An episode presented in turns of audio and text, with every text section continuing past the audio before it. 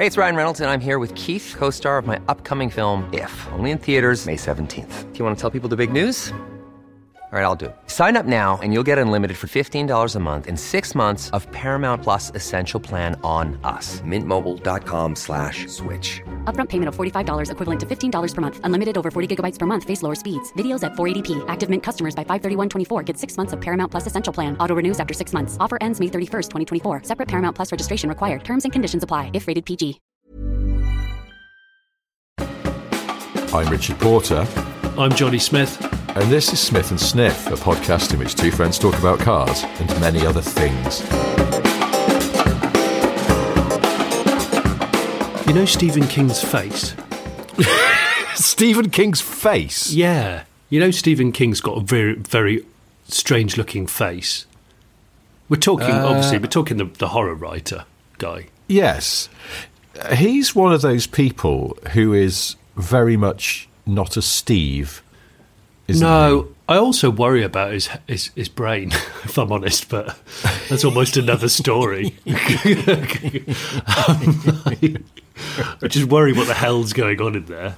Well, yeah, I know. There's some of it. Also, I'm fascinated by his one of his writing techniques is essentially just to sort of set off and see where he goes, which I think is a you have to have, I think, quite a powerful brain to be able to do that and not just end up steaming down a dead end or writing reams of drivel that doesn't really go anywhere. I think. I think if you're doing a novel, surely you need to sort of set out a framework. And I'm some sure in his head he has got that, hmm. but he doesn't. I gather he's actually he has written a book about writing, which I, I'm ashamed to say I've never read, but I think he's he is or certainly used to be a kind of set off and see where it takes him kind of merchant. And I don't know whether that's because he was also famously on enormous quantities of cocaine or whether that's just Well- his technique. Well, I mean, I'd love to read that book about how to write by Stephen King, but I'm more interested in the fact that his wife nearly divorced him because he wouldn't stop listening to Mambo Number Five. Oh yes, I Which- about this. It still, it still absolutely cripples me with laughter because I just—it's the last song I'd expect a, a, like the most famous horror writer of all time to sing. Yeah, yeah. unless he's going to you- weave it into a horror story, which will then tarnish it forever. Not that it's the best song know. ever, but by Well, this is is- but Lou, for- Lou Bega. Lou Bega, yeah. Where it sounds like he should be called Lou Vega, but he's got a terrible cold. It's true, isn't it? I always thought he was Lou Vega. Uh, Lou Bega. What? Lou Bega? Lou Bega. With Bega. yeah, he's a toilet Um, baker. That's what he is. But this is for, to to explain for listeners who don't know this. This is a genuine story, isn't it? Stephen King is on record as saying that he became obsessed with Mambo Number Five and just listened to it endlessly until his wife almost left him. it's just the greatest story because it just because from memory because I remember when this came out in the late nineties. I'm what I say. Um, he just lists loads of women's names in the song about Yes. what he like what he likes doing with those ladies, like a little bit of Monica in my life, a little bit of Tina. Just for fun, a little bit of Sandra is what I need, etc., etc., etc. Um, but Just found I found the quote here. sorry, this is not correlated at all. I'm so sorry. Someone, an interview with Rolling Stone magazine, they asked him, "Is it true your wife, your wife threatened to divorce you over that record?" Oh yeah, big time," said King. My wife threatened to divorce me. I played that a lot. I had the dance mix, he continued. I loved those extended play things, and I played both sides of it, and one of them was just a total instrumental. And I oh. played that thing until my wife just said, one more time, and I'm going to fucking leave you. and there's a picture of him, and you're right, his face is. Okay, What's so going on there? Can we get? can we go back to what my original, my original, my original um, observation was going to be? I've written down here because I'm convinced of this. Stephen King's face is like a US spec version, bumper version of a European face. so, you know, like when the M, you know, like when they ruined the um, Mercedes SL in the 80s by putting the sort of like big extended plinth bumpers on, on the car for the US Yeah. market. Well, I think hmm. Stephen King's face is like an American spec bumper version of a, of a European person's face. That's, that's what I'm convinced about. I'm looking at this picture and I cannot, I can't figure out what's going. on. I, I don't want to speak ill of Stephen King and suggest that he's had work done because I don't think it's that. No, I don't think I he's think had any work. The problem is he's got great hair. Is he He's got, really thick hmm. and full head of hair, and it's a bit kind of Kamm tail. It's not an Edmonds. It's, it's it's almost a bit Gordon Murray because it's over the ears. It's sort of he's got he's got the flared arches over the ears, okay, okay, okay. So and there's a bit of there's a bit of a Kamm at the back. Sportsman think, racer quite- arch covers. Um, Yes, they're like sort of like a Mark One Escort rally car. Those bubble arches. the bubble arches, the follic- He's follicular got bubble, bubble, arch arches. hair. But his hair, although it's grey, is thick and luxurious and no luxurious. I mean luxuriant, don't I? And um, and it's a younger person's hair. He's got And younger it doesn't match his hair. face, Right. Because he's in his mid seventies and he's looking very well on it. Well, considering he's had tons of Boutros Ghali in his life, it doesn't yes, make considering that he did so much Chang in the seventies that he can't remember writing a whole movie and Can't he? directing it. I think. he can't, can't remember writing or directing. Hang on, this we didn't we talk about this on the podcast Uh, before that uh, th- he. I want to say we did. Uh, I think well, at that- a- I think at that point, um, I was laughing too hard. Uh, so here we go. Well, there's an article here that says Stephen King has written over 60 novels to date, but there's one classic book he can't remember writing due to a dark chapter in his life. Well, he and it's a Um, classic. It actually sold well. Maximum Overdrive. Oh gosh! Well, the the film That's the movie. he wrote that when he was off his w- wig. Yeah. It says here it's well known that King was high on cocaine for most of Maximum Overdrive's production, and many, including King himself, feel that fact contributed to just how bad the movie turned out. I, well, I, I remember, I remember Yeah. watching that uh, during a sleepover in like the very early '90s, or it might have been the late '80s, probably right at the end of primary school for me. And I remember it being quite an exciting film. But then I was probably 11, so that's fine. Hmm. Um, yeah, Maximum Overdrive, 1986. Emilio Estevez, isn't it? what? ages ago on Twitter, someone wrote, someone wrote this thing just, that I can't now disassociate with Emilio Estevez, where someone went, I'm, I'm hoping to get hold of Emilio Estevez. Does anyone have his emailio address Estevez? Stop it. That's such. That's a dad joke. That is a dad. it is a dad joke, Yeah. but it's just I now I can only hear address Estevez when I hear his name. Um, oh, So I was going to say because this occurred to me that I, it was the first thing I thought of when I woke up the other morning. Weirdly, and I don't know why. That people who like Stephen King. Stephen King is not Steve King. Doesn't work. No. Dave Attenborough doesn't work. Steve Fry. No. no, no, no, no. Unless you're Mark and Lard, Dave Bowie doesn't work either. And I suddenly realised there's another one. Is Michael Knight? It doesn't work if you call him Mike Knight. It sounds, it sounds stupid. Well, you've got Mike. Haven't you got Mike the Knight, um, who's an idiotic cartoon character for children? Oh, Um, yes. I used to watch him when I was sleep deprived. I used to think he was a complete prick. Um, but but it's only because he just got it wrong all the time and wouldn't learn and wouldn't listen. And when you've had, I don't know, twelve hours sleep over twelve days, it starts to grind a little. Yeah, and also there's that song. I remember this because also it's the same time when my children were really young. There's that uh, Justin Timberlake song where called something like "Bring Back the Night" or "I Love the Night" or something. But I used to think he was just shouting "I'm Mike the Night." So every time Mike the Knight came on, I would try and sing the Justin Timberlake song, going "I'm Mike the Night," da, da, da, da, da, da, da, da, da, da, da. and my kids would just look at me like that's none of that's related. I don't understand. Dad, you're an idiot. Good. So uh, yeah, Mike the Knight. Could I could I bring up some local news from my my my area? Uh, that's, Yeah, that's there's, there's breaking news last night. Yeah. Um, there was a ram raid. I've just woken up to, What? to some some some chat on on WhatsApp and local news. Yeah, there was a ram raid. There was Bloody a, ra- there ram raid of what?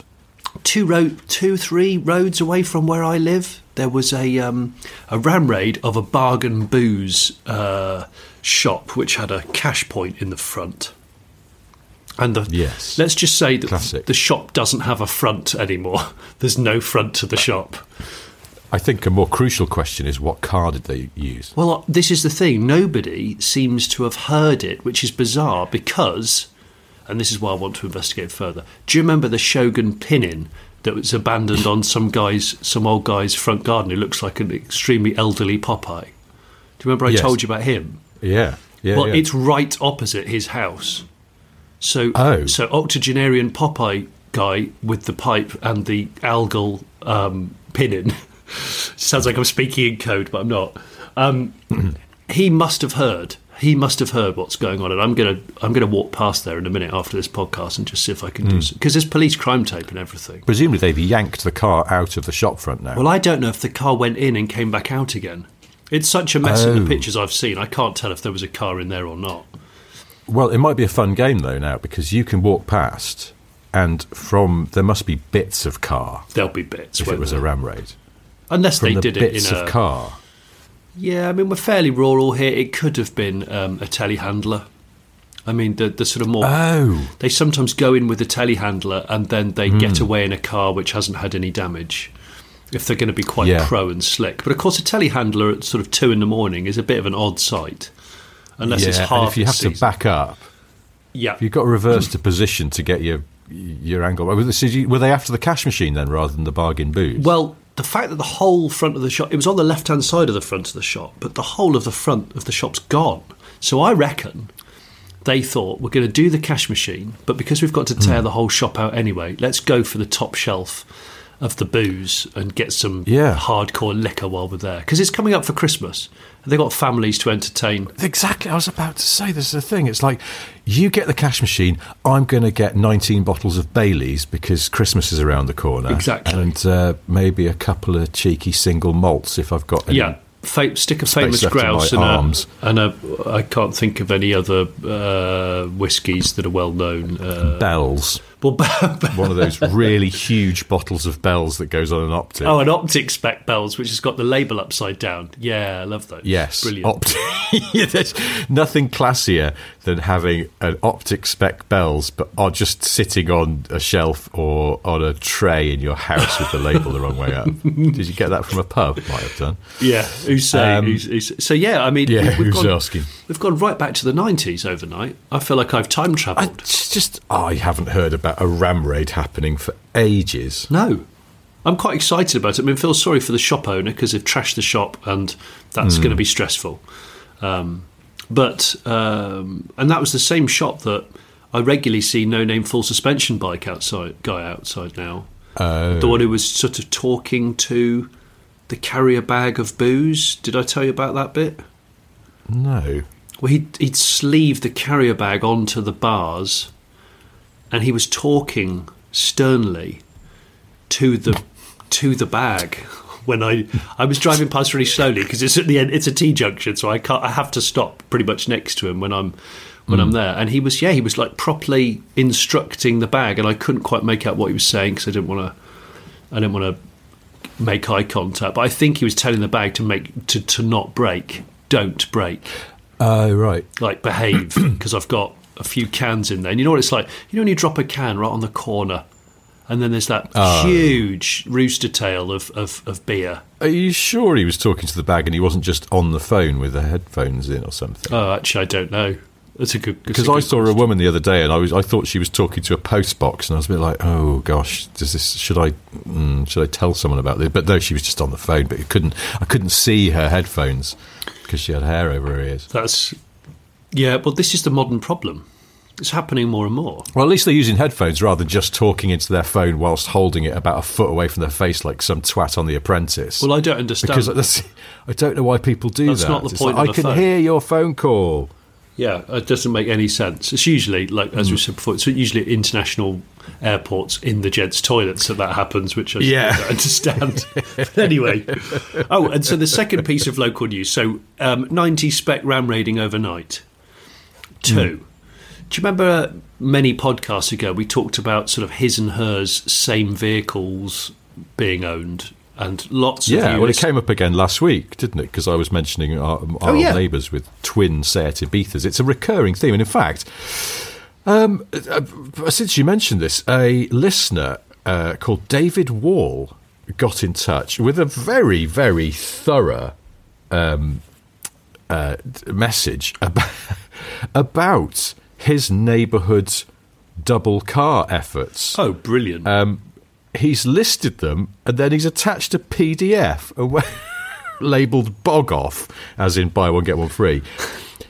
And in the PDF, he has pasted pictures of the cars that he's listed. oh wow, this is he's an investigative. Um, It is. It's very. I, I wonder if uh, David doesn't say, but I wonder. Uh, he's in Surrey. I know that, but he doesn't say if he is for perhaps and police or. Um, D Wall PI. yes, exactly. It's quite a good police name. It is. That's Detective Wall to you. Uh, yeah, but um, but he uh, he. He says also these snaps were taken on just one dog walk around my neighbourhood. Two Wow. Hyundai i20s, two Hyundai Tucsons, two BMW 3 Series. Now, David, I'm going to pick you up on this because from the pictures, one of those is actually a 5 Series. Um, Oh gosh. two Honda Civics, brackets recently joined by a third, uh, two Hyundais, which he's realised are two different models, and two Dacia Sanderos with a bonus stepway. Oh, amazing. Well, That's in one neighbourhood on one dog walk. I mean, that is fertile pickings for That's- the two of the same car so- genre. there must be something in the water, surely, that just makes you wake up and go, "I'm going to have the same cars. We're all going to have the same cars as as, as as in our household." Well, this this this somewhat it's great, David. I love this. It somewhat cheapens my comment, only because night before last I drove past the double Suzuki Wagon R household. Okay. Ah, yes. And what what what have I discovered, Rich? They what, don't tell me one of the Wagon Rs is actually a Vauxhall Agila. That's a good answer. But no, there's now three of them. It's a triple. Oh, my God. It's a triple Wagon R household. triple. they just are they hoarding now? I, I think they're stockpiling, but then they're all on the road. Parts So, car? well, it's on street parked. So whether they've just procured it and it's about to run out of MOT, and they're like, ah, well, we'll just we'll take some bits off in a minute, and then we'll bail it over the weekend. They might have a Wagon R dismantling party. You know, like a sort of they'll drag it onto the front lawn. Yeah. uh, have like a family barbecue and then just just quickly put it on Just- Facebook Marketplace and just say, "Come and get it. Everything's a quid." Come and, come and pick bits off the wagon. I'd quite like that, like a like a, a car breaking barbecue. Quite like it. Yeah. Also, especially because if the car's not sacred, you can teach the kids how to remove stuff. So you say the kids are all running around like they might at a, at a family barbie. Just say, "Yeah, yeah, um, get the ratchet spanners out. I'll show you how to take a door off." Yeah, okay. So here's how you take a Wagon R door off. Don't drop it on your feet. Make sure you take up the slack when it's getting loose. And don't wrench the wires if you want to reuse the wires for the speakers and all the electric windows and all that vajazzle. Yeah, I just think it could be quite wholesome. Um, so yeah, that's Yeah. that's Yeah, how yeah. so that's happened. And then the third bit of home news is, uh, and I'm still trying to decide if this is interesting or not. So please be honest. Um, I've I had my eyes tested, and I've got to have I've got to have glasses for driving work. Ah. Mostly nighttime driving work, Yeah. but um, certainly kind of like dusk and prolonged drive work. Glasses are now needed. So that moment's come. I used to wear glasses. Um, I used to. I was short sighted for many years, and then I had laser eye treatment, and that's been good to me for I don't know twelve years.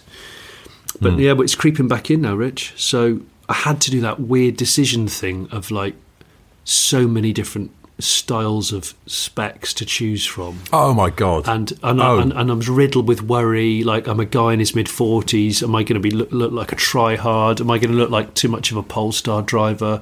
What should I do? which which look should I what, go for? what do you mean by a Polestar driver? Do you mean sort of Well, I guess like it's the mod, it's the modern architect look. black- I mean, like Polestar drivers don't Yes. do not wear colourful clothes. I'm going to say that they are monochrome people. monochromatic people. Yes. Yes, I, I could see that. Yeah, Yeah, so it's the sort of it's it's the it's the nearest to a Saab I think that's out there, unless you Yes. unless anyone can provide a, a better alternative. But I think Polestar two, you look at that and go, that's kind of a Saaby Saaby type of deal there. Um, so I, yeah, I had to make a decision. It was really hard. But I chose some Danish titanium items um, that, Oh, that I you, well, now you've just gone full Polestar, surely. Danish titanium items. Jeez. but I have to say, I have to say, um, they've got colour in them. They've got vivid colour in them. So I'm Oh. I'm trying to traverse sort of like being in, interesting but not too wild. But also, um, I looked on the frames. They're made in Japan, so they're they're Danish company. Danish titanium Japanese. They are. very. I mean, this is almost like a Polestar itself. It is where you almost. Go, ah, it's, it's Swedish, but actually some of them are engineered in Britain and made in China, and it's all very sort of pan global. That's what I'm thinking. And I when they were specking up the lenses in the the, the you know the whatever you, the the invoice, I don't know what it is, a receipt. I noticed the lenses Yeah. are made by Seiko, so I was like, okay, so what really? yeah, yeah. that's cool. I mean, bugger me, glasses have got expensive. I mean, Yes, I haven't bought glasses in a long time, and I, they are titanium, so I didn't buy like cheap cheap glasses. I bought ones that are very strong and will last, etc., etc. But at the same time, hmm. was a bit worried about the amount of cash I just dropped on some specs. You, are these being made up for you now, or have you got them? yeah, no, I get them. But in fact, by the time you listeners listen to this podcast, I will have them. So my night driving will be exquisite. I hope. Well, you have to um, you have to send a, a picture we can put on the Patreon. If, of and, frankly, I'd like to see as well what um, what expensive Danish, Japanese, Dano Japanese titanium glasses look like these days. But it's difficult, isn't it? I mean, I think uh, if you actually try to work out the amount of my life that I've spent trying to choose glasses, it's up there with the amount of time that I've spent trying to choose greetings cards. It's just Oh, it's you get caught thing. in a loop of endless indecision and. I- you can't really ask the people in the shop because they don't ultimately give a shit. Well, certainly in a card shop, I don't know if they give a shit, but I. No, no, I wasn't suggesting that. You just excuse me. Let me tell you a little bit about the person whose birthday is. Please stop bothering me, sir. This is W. H. Smith. Although, if they do give a shit about card choosing, I respect that Yeah. a lot because you know you can go into a car dealership now and people selling you an actual car, which might be the biggest decision of somebody's life in terms of money. And some, hmm. I've heard so many awful stories of dealers just not giving a flying toss and just not providing a service where you should feel special, even if you're buying the cheapest base model car, brand new, is still it's, for you. It could be a big deal, and you deserve decent treatment for that. Um, I mean, I've got a little bit. I know I've got a little bit um, consumer on uh, all of a sudden, but yeah, I um, yeah, I do worry. I mean, the gla- the glasses thing. I, I, I have my son with me, who's quite decisive, and he's also got a good eye for for detail. Um, so he ultimately helped me shortlist the glasses. I, I, I, there were two that I could have gone for, but I wasn't feeling flush enough to spend like fifteen hundred quid on two pairs of glasses, so I didn't. But um, I uh, the the the the reward for helping me um, sit through my eye test and stuff was um, I took Wes to see Uncle Greg in his workshop, and uh, good old Uncle Greg always knows how to please. He introduced Wesson to the lathe and the pillar drill, and I have to Oh. say it's it's really warmed my cockles because he's properly engaged with all of the tools and the machines in the in the workshop, and he wants to. He said, "Can we go Yeah. back more often? Can we can we see Uncle Greg in his workshop more often?" I said, "Yeah, absolutely," because it's a part of the part of parenthood I don't think I'm great at. Um, because I don't know how to use a lot of What, those letting your tools. children use a lathe? I mean, And Uncle Greg's just now like, you've put it like that. It's just second nature. I mean, like it's like me pouring cornflakes into a bowl. Uh, Uncle Greg can just whittle something up on the on the lathe, and the way he does it is just so second nature. It's great to watch. Um, In fairness, your brother doesn't have one of Britain's most popular YouTube channels about cars, so yeah, it's horses for courses. That's that's true. Although don't say that because he might just turn his hand to it and bloody do it. Greg's lathing. He would be. The lathe brake show just to piss you ah, off. oh, you've just because lathes do have brakes as well. I suppose they do. You can yeah. stop them suddenly. You can. Yeah. You can. The lathe. Ah. You've gone and done the ending of this podcast early. You've peaked. Oh shit! Yeah. Oh fuck! I haven't thought of one of those. Ah, Well, well, well, just, there we go. Just then. say it again in half an hour. No one will know. Yeah. so there we Well, We've never done one about lathes. Okay. Yes. Go on. Sorry. So that's it. Yeah. So um, he made some great stuff, and he, he mended or he identified a little problem with Wesson's drift trike, made a little packing, um, a little um, a packing piece for the rear axle. So there was a bit of lateral movement in one of the Oh. in one of the um, the spindles on the in hub motors. It's all got geeky, but it was fun. It was really good fun and just always nice. good. Yeah, Greg just threw in a couple of inappropriate jokes mid lathe, which I always quite like over a, an exceptionally strong coffee. You just reminded me talking So- about um, glasses and choosing glasses that my, my my old flatmate Phil went to get some new glasses uh, years ago, where they were doing a two for one offer, Yeah, and he spent you know the usual uh, a year or so in the shop trying to decide on his main glasses, and he's like finally went right these yeah these these okay okay, and they went what about your second ones? And he was like oh god, Oh, gosh. So he thought I better get a different pair. I don't just get two of the same, but he couldn't be bothered at that point. and they had these absolutely enormous like sort of seventies Eric Morecambe style glasses, which. subsequently, you possibly could have got away with as being quite ironically cool, but at the time, not. that wasn't really a thing. Yeah, They just thought you'd, you'd mugged someone's granddad. And he just went, I'll have these.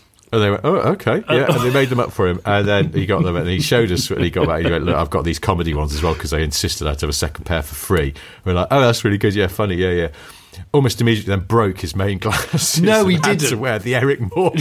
no, he didn't. Did he really? yeah. Oh no! Second only to another friend of mine who's very short sighted, wears glasses, went on holiday with some mates to the US. Um, lost his glasses, but that's okay. He's got a spare pair. Oh gosh! Wearing the spare pair, broke the spare pair, and all he's got then are his prescription sunglasses. Oh my god! And that's fine in the daytime, but he found himself in in a nightclub in New York in sunglasses. no. Really? Yeah, sort of having to try and pretend he's just being really cool, but actually looking like a bit of a knob. Well, he could have looked like a bit of an Andy Warhol kind of character, couldn't he?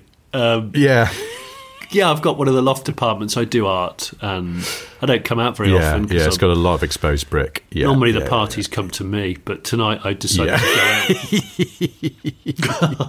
do, you know, do you know that's really funny that you said that because 20 years ago I went on a massive lads' weekend to Scotland with a couple of motoring journalists who have gone on to even bigger and better things, and you know several of them, but I'm not going to name any names.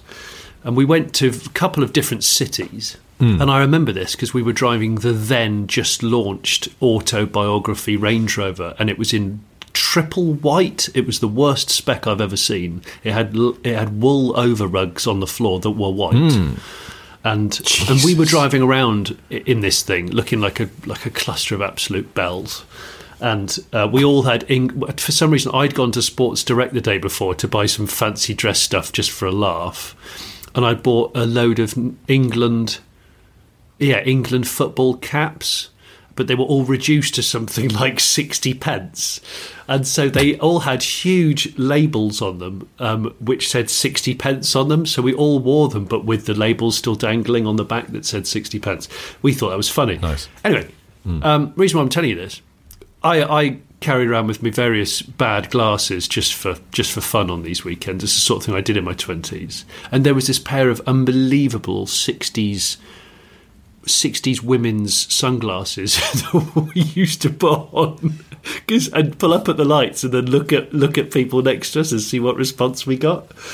Well, one of my friends took a shiny to these. Uh, he just said, "I actually quite like these. I'll just wear them." And he looked ridiculous in them, but he just wore them with conviction all day and all night for three no, three days. Well, we hmm. we went out clubbing in Aberdeen, and he wore these glasses. Well, Do you know what happened? I'm going to guess. He got accosted by an attractive lady Yes. and ended up going back to her house for some coffee. And the next morning, we had lots of missed calls because he he was like, "Where are you? I need. I don't know where I am. I need you to come and get me." It had been a big night. We went and fetched him, and he came out wearing the women's glasses. Still, we were like, "Please don't tell me you." And he went, "Yes, I did. I've not taken them off all night." So sure enough, and actually made love to a beautiful woman wearing w- women's sunglasses in Scotland at night, which still, which still tickles Like me. a piece to of this information day. that never ends. I just absolutely love that, and it will. I think. Wow. I think the glasses are still somewhere. I think they survived, but yeah. So the power of comedy sunglasses. That's, I, that's that's much better than I was. I had a sort of similar experience, but not in that I was in a, a nightclub in Birmingham at a party event thing where you had to wear red. Okay. And I didn't have anything red. So in haste, I went to a charity shop and they had a red shirt. So I just bought it for like three quid or something. please tell me it was too short for you. I was so, I was oh well I, I, I sort of then I was like oh god yeah I don't know if it's the same day or the day before but it was all a bit frantic and then it's like right I have got to get this thing pulled on the red shirt and it was immediate apparently it didn't really fit. And then I went to try and button it up and I was like what the what's wrong with this button? The wrong way around. Oh god this is a blouse. It's a lady's blouse. That's why the buttons are the wrong way around. But it was too late. I was like I've got to go you know? It's You've like this committed. thing's starting soon. You've committed. so it was it was a very odd garment for me to wear because it was all the wrong shape and it was also it was a blouse. And um and it, but it somehow drew the attentions of an attractive lady See, I I have just for the record I didn't go back to her house uh, or, or do anything while wearing the blouse but No, uh, but the it was point the fact is- that I was like never normally happens to me and look at this the power of a blouse I think the moral the moral to the story is sometimes, especially when we're younger and we're maybe a little bit more impressionable, we care so much about what we look like on a, a big night out. But actually, if you just if you just go for it and just enjoy the and really embrace the fancy dressness of a fancy dress occasion, hmm. you might reap the rewards. Mom deserves the best, and there's no better place to shop for Mother's Day than Whole Foods Market. They're your destination for unbeatable savings, from premium gifts to show-stopping flowers and irresistible desserts. Start by saving 33% with Prime on all body care and candles. Then get a 15-stem bunch of tulips for just $9.99 each with Prime. Round out Mom's menu with festive rosé, irresistible berry chantilly cake, and more special treats. Come celebrate Mother's Day at Whole Foods Market. One size fits all seems like a good idea for clothes until you try them on. Same goes for healthcare. That's why United Healthcare offers flexible, budget friendly coverage for medical, vision, dental, and more. Learn more at uh1.com. I'm going to say you will. Um, and that's the end of my, Yeah. my life advice, Jonny's life advice. Because Jonny's Jonny's thought for the day. Um, I, I just I, I hate to talk about cars, but I feel like we ought you, to you probably make should. an effort. Yeah, yeah, I'm allowing This is a complete change of change of subject, but it's just something that um, that popped into my head the other day. Okay. I was I dropped our kids at school, and Not a euphemism. there's a parent does the school drop off in um, a current shape Octavia VRS yes. hatchback, and I always look at it and go, hmm, yeah, yeah, yeah. That's that's got everything covered, hasn't it? Really, that's all you need. Is that the one where it's just a hatch, or, or was it a saloon and a hatch, or am I getting mixed up with the Superb, the original? That's the superb, the old superb. No, this absolutely- is just a hatch, but it's quite a rakish hatch these days. Yeah, I worship the separate hatch and saloon thing. I think if you made that Octavia VRS the estate, then you really have got everything covered. Because then my dog can come along as well. And I started thinking, is that what is that what I need in my life? I need an Octavia VRS. And I had a little look just out of interest, and um, just over three hundred quid a month you can lease one. I thought, Really? I think that's quite good value considering that. I, I just- and I looked at it and I was like, I, I was even to the point where I went, I went down the equipment list and went, right, okay, so, and it's got everything you need. I, It's I got- bet it's got more than you need. Well, it has really, yeah, because it's got some of those you know tricksy headlights and stuff. You just go, hmm, I'm really not sure. Don't don't need those, but you know, nice stuff. Heated seats, wireless CarPlay, all the stuff that just makes your everyday life nicer. It's got that, and uh, I, not to be a, a pedant about like leasing, but you know, often you go, oh, that's an attractive price, and you go, oh yeah, but he wants it with like better wheels and metallic paint, and those mm, suddenly add to the cost. But no, it only comes with some very nice wheels on it, and you get metallic paint as standard. So I think it was like I think the cheapest I found for a three-year deal was three hundred and thirteen quid. Are you sponsored by Skoda today? Is there something you want to tell I'm me, not, or are no. you?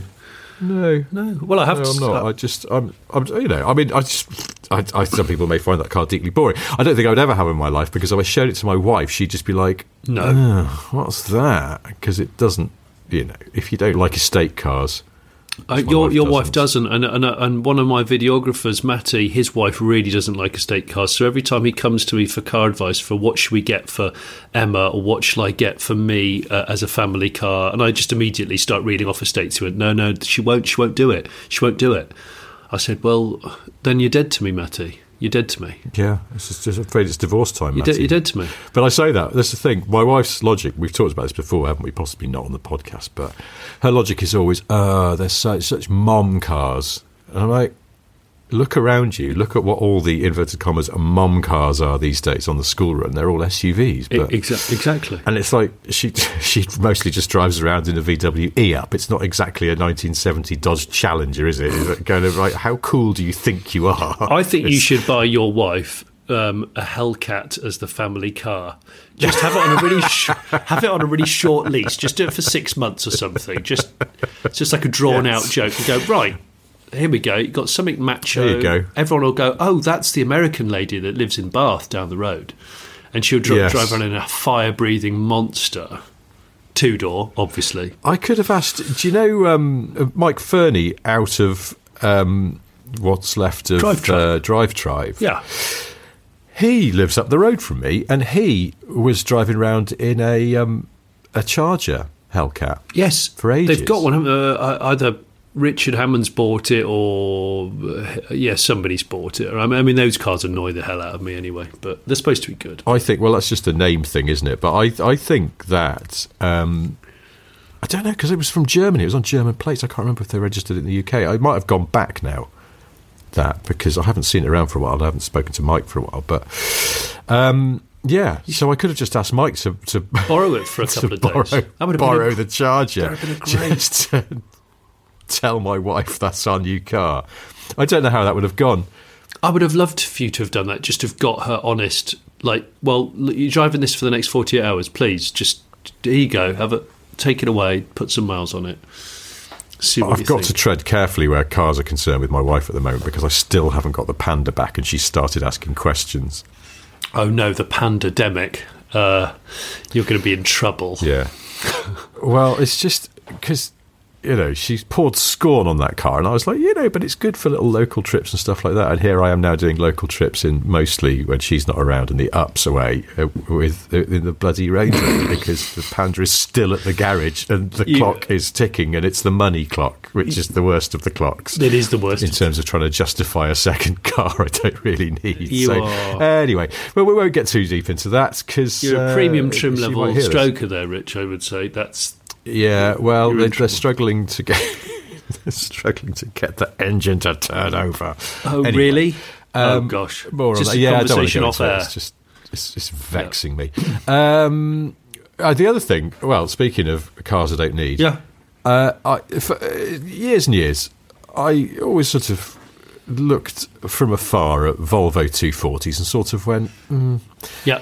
they just remind me of childhood, of sort of Sensible families. people, yeah, sensible, slightly hearty families who always had two weeks in the Dordogne or something Yes. in the summer, and shopped at Habitat and stuff, and they always seemed, you know, just going, eh, something, I don't know, maybe a little bit smug about them, but also a bit boring. Yes. And in the course of wrapping up some final research and fact checking for my next boring car trivia book, I went into a bit of a deep dive on the Volvo 240. Oh, here we go. And I have a real craving for a Volvo 240 now. I might- it's weird. Well, I might be able to help you there. Um, No, no, don't help me Oh, with okay, this. Tell me no, but Well, why? my- what my- have you have you got a, my, my a guy? My, my good friend Simon Browse, who um, Oh, yeah. who has is working on my Chevrolet Impala, my never-ending story. He um, he's got my Dodge at the moment. He's doing some fettling, and uh, he dropped he, he drove it he drove it from my place down to his place, and left his Hmm. car here. And it's um, one of his. He's got a, he's got a few Volvos. He's got his lovely GLT estate oh, and it's in resell red as he calls it because i said to him what do you mean resell red i said i don't like red cars he said red volvo glts sell they're the most desirable colour of the Do glt they? I said really people want a red brick he went yeah I suppose it does look quite good because the GLT's sort of got some of the trim blacked in. yes lots of black now. lots of black windows so- surrounds and black bumpers obviously. and it does work with the red. It's quite period correct, sort of jazziness. and it's sat, it's sat outside my my, my orifice and um I- Is it? yeah it is a good looking car Send me a picture. okay I, I will do i will do and Just, um just because that's the one to have rich I'm not going to buy a Volvo 240, but not right now. But I just look, I find myself with a renewed appreciation of them that I didn't have at the time, or I really, ever, really. we've talked about this on, on previous pods, but I, I know that it, because that car's now got such a youth following with the drift culture Hmm. and the sort of the ironic tag from Scandinavia, where all the young kids who used to see old people drive them now they've now got them and wound the boost up. And I like hmm. all that about it. And they are beautifully made cars. But I mean, like every time, and my brother did it last week when he came to the office, he looked at it and I saw him looking at it. I said, It's not mine. He went, Good. And I went, Why? I said, I said, I said, why? They're, they're, they're great. He goes, yes, but you'd never have one over a W123. They're just not as good. And he has a point. Every time I look at a 240, and it's the same era, isn't it, basically? You, Yeah. you, you could have a Mercedes 123, which is, I think, a cooler car. Um, it has. I, I remember that I think the last time I rode in a 240 was when they were still kind of current, and it was in, when I was in sixth form, and there was a girl in my sixth form whose parents had one, and she once gave me a lift home in it, and I remember thinking that you could feel the body sort of shifting laterally on the rear axle. Yes, you could. It just felt like a really sloppy, old-fashioned car, which I'm sure it is. Well, it's still a solid axle car, isn't it? The 240, and even the seven. Mm. Yeah, yeah. The seven was a solid axle. Whereas the Yes, until later 960s, and they put the they put a proper yeah, back end on it, sort of modern. yeah, but the um, so whereas the W one two three had IRS at the back end. Yes. so there. Yeah, yes. Mi- Mind you, So there. I'm not, I'm not saying Stick the- that in your Swedish pipe and smoke it. I- I'm not for a second saying that the one two three is a taut body control car because it is. yes. Oh my god, it's like it's like a GT3 RS. Those things. God. it's like the body language of of of, of um, Disney Pixar cars uh, when you go into a corner a little hot with a car like a one two. Yes. Remember, remember my brother saying they're great, but like don't don't be overzealous because you know they've got like a hundred profile tires and really soft suspension, and it will just tuck under. So, whereas you, you get you go from that to a one two four series, and the one two four does feel significantly better, which it should because it's a more modern version of it. Yeah. but I know, I know. It's the, the incremental nature of car evolution is, you know, there are very few revolutions, but the, everything just gets slowly a little bit better, doesn't it? It's just Yeah. It's the nature of it. Um, It's the nature of the beast, mate. But That's absolutely no insight in that remark. I'm sorry, it was a bit fatuous. But um, No, you should uh, be, mate. speaking of cars, um, I- or rather, not speaking of cars, because I wanted to move over to Train Desk again. Just oh, okay. We've had so much reaction to last week's accidental train chat. Incredible, incredible. I'm going to give a particular shout out to uh, to a guy that we know. Well, I know anyway. I don't know if you do. You know Daniel Puddicombe, who um, is a car journalist, but also a train journalist No, and a don't. listener to this podcast. Hello, Daniel. I don't. He.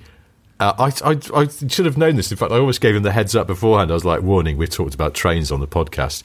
He um, he just uh, said to us on Twitter just a little note that the replacement for the HST slash Intercity uh, one two five slash Class forty three is actually the Class eight hundred slash 801 802. Oh and not the Pendolino slash Class 390. There's a lot of slashing going on here. There's a lot of slashes. There's a lot of different names. Those ones that so, so the ones I didn't realise this quite naively when I, I you know I'm going back and forth to London every so often from Bath Bath. I thought those were some variation of the Pendolino that, that do that Great Western line, but they're not. They're um, they're class 800s or 801s or 802s. I'm not quite sure what the difference is, but they're all basically Hitachi AT300s. Daniel says. I quite like the fact that in the train chat responses, I've had quite a few on Twitter and um, Instagram about the trains being loaded up in Great Yarmouth. I had Yes. lots of links to local news of how Yes. of, of, of, of seeing the scenes of the trains doing their final journey in, in England. Did you see the picture I put on the on the Patreon of those trains on the quayside at Great Yarmouth? Yeah. Someone I think had just sent a drone up to have a little nose around. Yeah. And they're just sitting on concrete with no rails. And I looked at it and went, "Is that okay? Is that good for trains to do that?" And I suppose as long as you don't try and drive them, it's uh, all right. But it just looked wrong somehow. I think the concrete's going to come off worse there, surely. Mm, oh yes, fair But point. also, uh, a few people messaged with these things and went, um, no sign of lino or hay bales anywhere. And, and actually, I'd, I'd totally forgotten that my idiotic solution uh, had been mentioned of just just run them until the rails run out and then just sort of skid them onto the train and uh, onto the onto the boat. It'll be fine. Well, uh, thank you to everybody who got into. I can't even begin to start to start listing names of people. I don't believe we we could talk about cars all day long and, and not get many messages. But as soon as we go a bit off piste and start talking about trains, it's like uh, everybody decides to get in touch, which is great. Thank you for that. But um, uh, a, a chap called Peter Carasquillo or Squillo, I'm not sure. Sorry, Peter, however that's pronounced. Um, he he said, "Have you not seen a train ferry before?" And there are trains that run onto ferries, and there are tracks embedded in the deck of the ferry. really? But Peter, the reason I, I wanted to bring up Peter's message is also because lots of people said, oh, they're putting those HSTs onto the boats with cranes, boringly. And um, P- Peter, Peter sent us a YouTube clip. He said, watching trains being loaded onto ships sounds somewhat interesting, but watching it being done poorly, even more so. And he sent us a YouTube clip of, of some people. I don't know where this is. It looks like an American train. Oh. It's being loaded in a crane, and then something goes horribly wrong and it gets dropped. Oh, is it? Surely it breaks. Yes, it it it, it, vis- it visibly bends, Oh no! Um, which is also then um, uh, somebody else. Let me find this. Uh, someone who calls themselves Nurton NZ on Twitter oh, just sent us a message saying loading trains on off ships does go wrong occasionally, and it's a sort of shot down the side of a. This looks like a British train. It's a Freightliner train, and it, again, you can see what I presume is you sort of call part of the chassis of the train has got a massive kink in it. oh gosh, I think it's been dropped. Oh, So, thank you. thank you to everybody who sent us train info um, and uh, uh, lots of lots of things about the HSTs as well. Um, I'll read one of these. Harry Prince uh, said that um, about we were talking about the Intercity 125s and their retirement.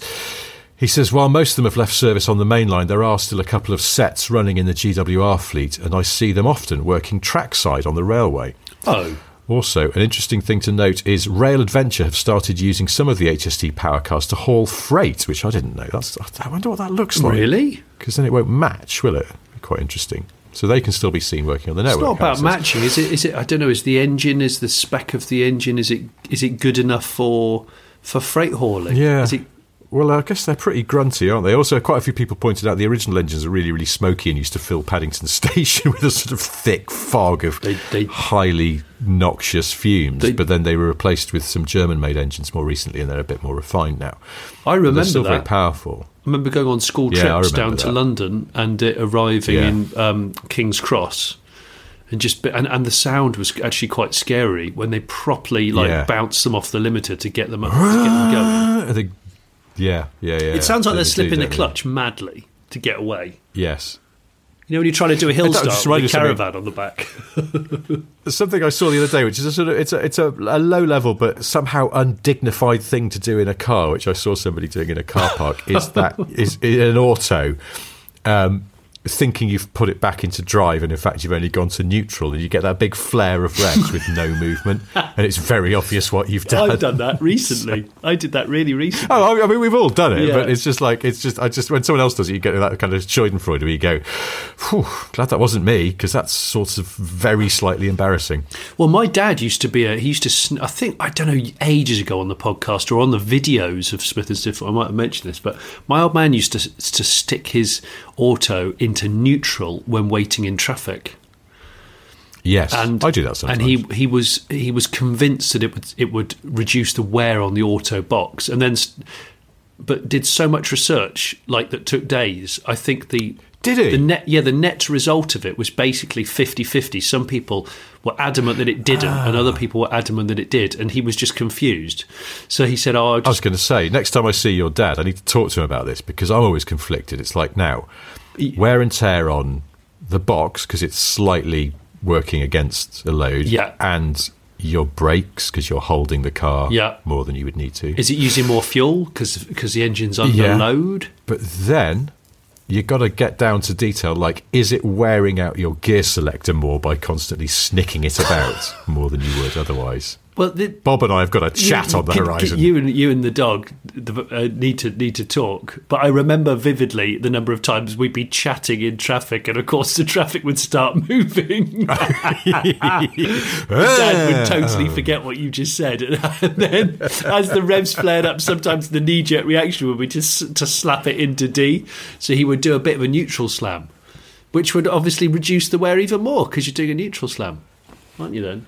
But then, uh, did you ever do that? It's an absolutely knob headed thing to do, but when you're like 17, 18, if you were in the passenger seat of a mate's car and they're at a T junction waiting to pull out, Yeah. they're in a manual, they're in first, but they've got the clutch in ready to make a snappy getaway. Yeah. But they're looking right for traffic, so they're not looking towards the gear lever, and you can just hook it into neutral without them noticing. Oh gosh, yeah. So they go to set off, and it's just that is such a dickhead thing Well, to do. I- we used to do it all the time. I remember um, what what we used to do is to, we used to pull the handbrake up, so you'd you'd slip the clutch. Oh, In, you'd, you'd, so you'd have quite a bit of energy pulling away, and of course it would then just Yeah. properly dog with worms drag the arse of the car. along. Yeah, yeah. Mostly front wheel drives, of course. But the, Yeah. we used to. The, one of my mates had a two hundred five. Uh, with an early engine that was very clattery, the the, the Talboty Hmm. engine, I can't remember what it was, and he used to put his car in reverse with the handbrake fully clicked up. And the car would almost reverse over its back axle, it looked like. It was unbelievable the lift it used to get. It used to come up as like as high as a pickup truck. We would just, you know, we could almost hear like steel cables tweaking, you know, like a suspension bridge about to bring you, like, don't do it, stop doing it, stop it. And he, of course, he was 17, he didn't give a shit. Um, Yeah. Bless it. Well, you don't, do you? that car, that car No. was brilliant. Um, I, now, Anyway. again, this is completely related, but I just realised something else I jotted down that I keep mentioning to mention is that I, I, uh, I think, uh, uh, talking of slightly inept driving, that you can't really trust people who drive in flip flops. No, well, I mean, a manual with flip flops is a terrible idea. Hmm. Terrible. Uh, and I saw this the other day. It was when we went to Devon, actually. So it's, a it was like two or three weeks ago. That from our hotel room window, you could see the driveway of the hotel. And this guy pulled in in a last shape e, uh, A class. Yeah, And he clearly was such a terrible driver that he saw that the driver's only single car width because it's one way, and then it opened out into um, you know sort of like uh, herringbone parking spaces on either side. And so there wasn't a lot of room, and he clearly looked at this and just went, "Oh, that's too difficult." Even though there was clearly a space free, you could see there was a space, like two in, and he just clearly just went, oh, I can't be bothered to do that because I'm maintaining the steering wheel and using the gears. And so he just stopped at the edge of the driveway and sort of tucked in, but not enough. So he's still blocking the driveway. And I happened to be sitting in the hotel room window. And I was like, what is this bloke going to do now? Oh, he's getting out and he's walking off and he's leaving his car there because he can't be asked. And as he walked off, I realised he'd got flip flops on. And I just thought that says it all, doesn't it? Yeah. like just you are in no way should you be allowed to drive a car because you're clearly shit at it, Yeah. and you're not dressed properly for it. I've, And I've then, sure it. enough, someone else pulled into the drive and couldn't get through because he'd blocked the way, and it caused a small amount of chaos. I've I've done it, and I'm not proud of it. It's not a great thing to do. But I don't know. Are we are we sure whether barefoot driving is is is legal? I don't think it's legal in the UK. Ah, That's a good question. Is it specifically illegal? Because I mean, it's sort of it's.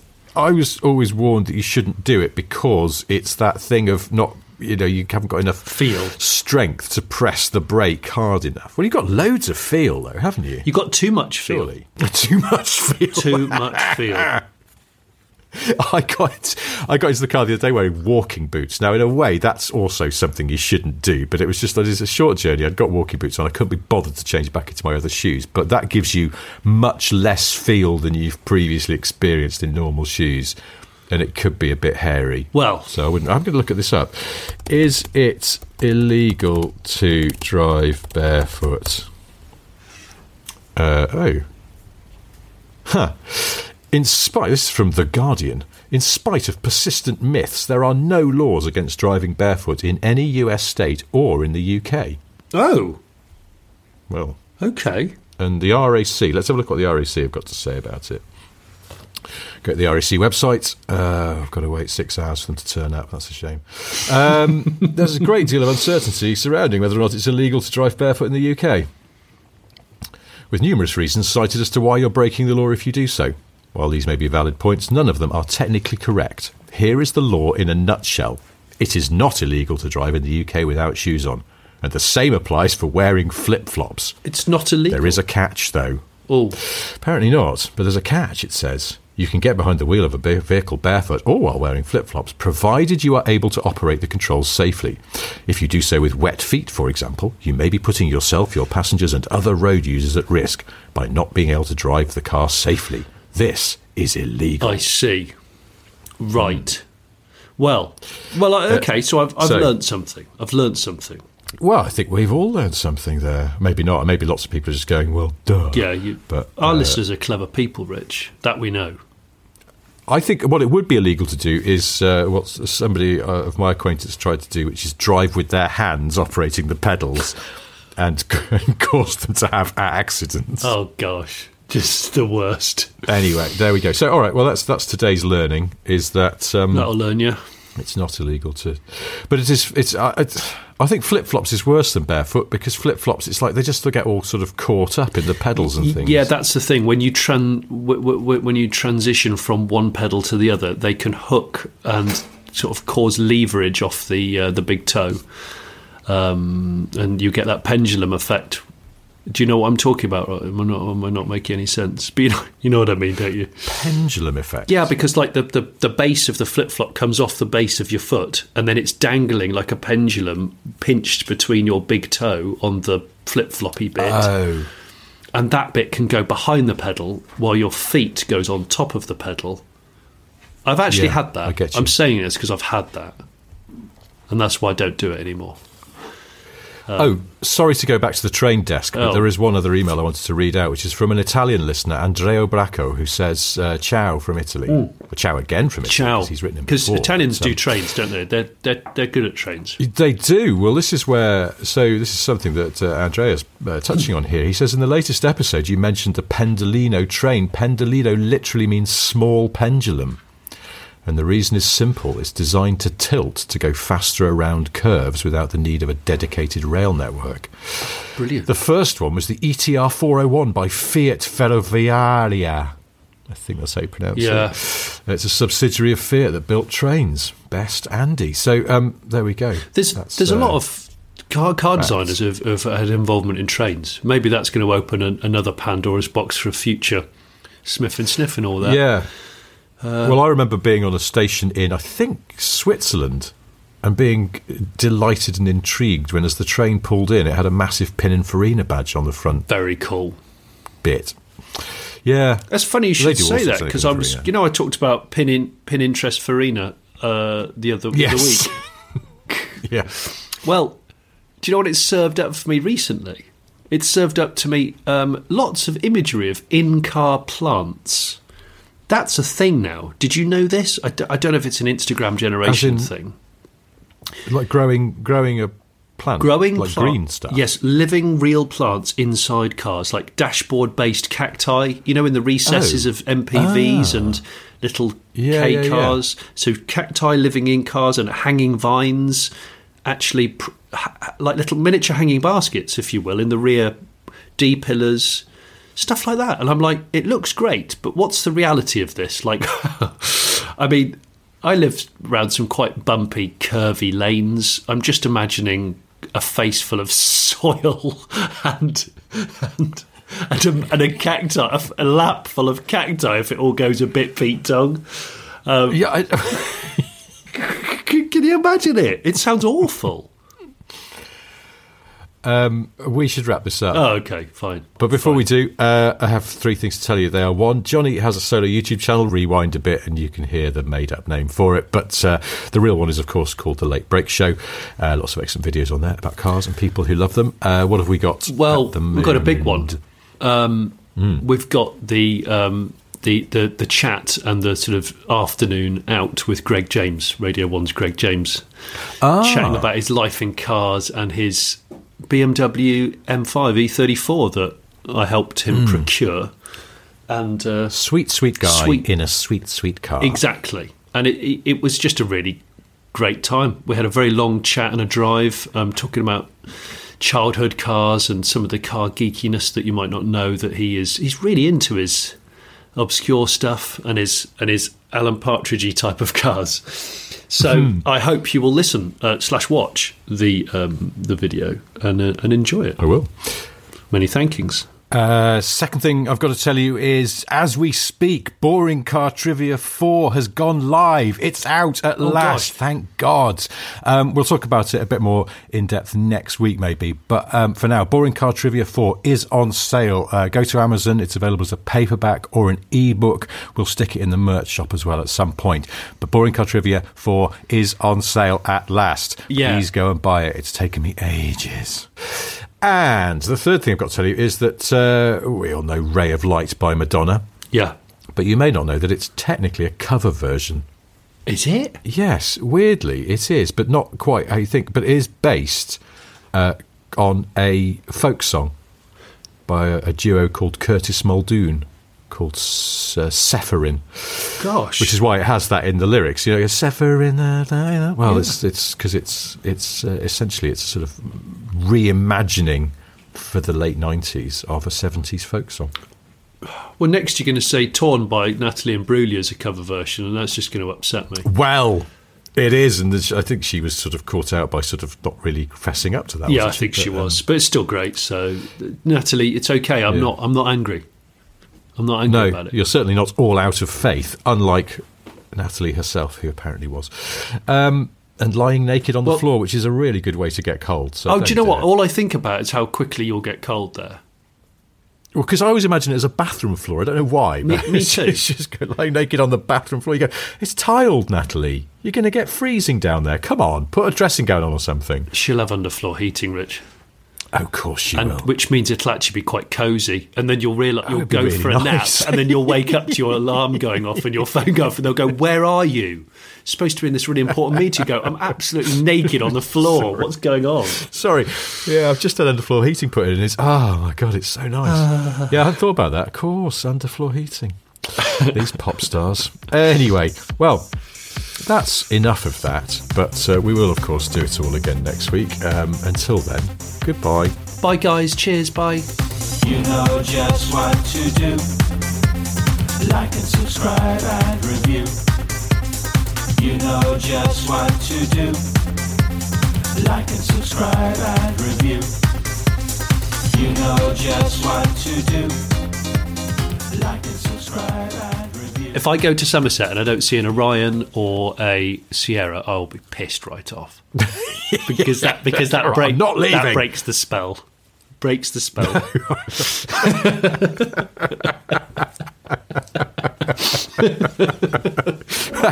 But hang on, growing up in Somerset, weren't Orion and Sierra two of your friends? yes, they were Orion and Sierra. really, Good really mates. hippie parents. Orion. Fucking Leyloins. Planning for your next trip? Elevate your travel style with Quince. Quince has all the jet setting essentials you'll want for your next getaway, like European linen, premium luggage options, buttery soft Italian leather bags, and so much more. And is all priced at 50 to 80% less than similar brands. Plus, Quince only works with factories that use safe and ethical manufacturing practices. Pack your bags with high-quality essentials you'll be wearing for vacations to come with Quince. Go to quince.com slash pack for free shipping and 365-day returns.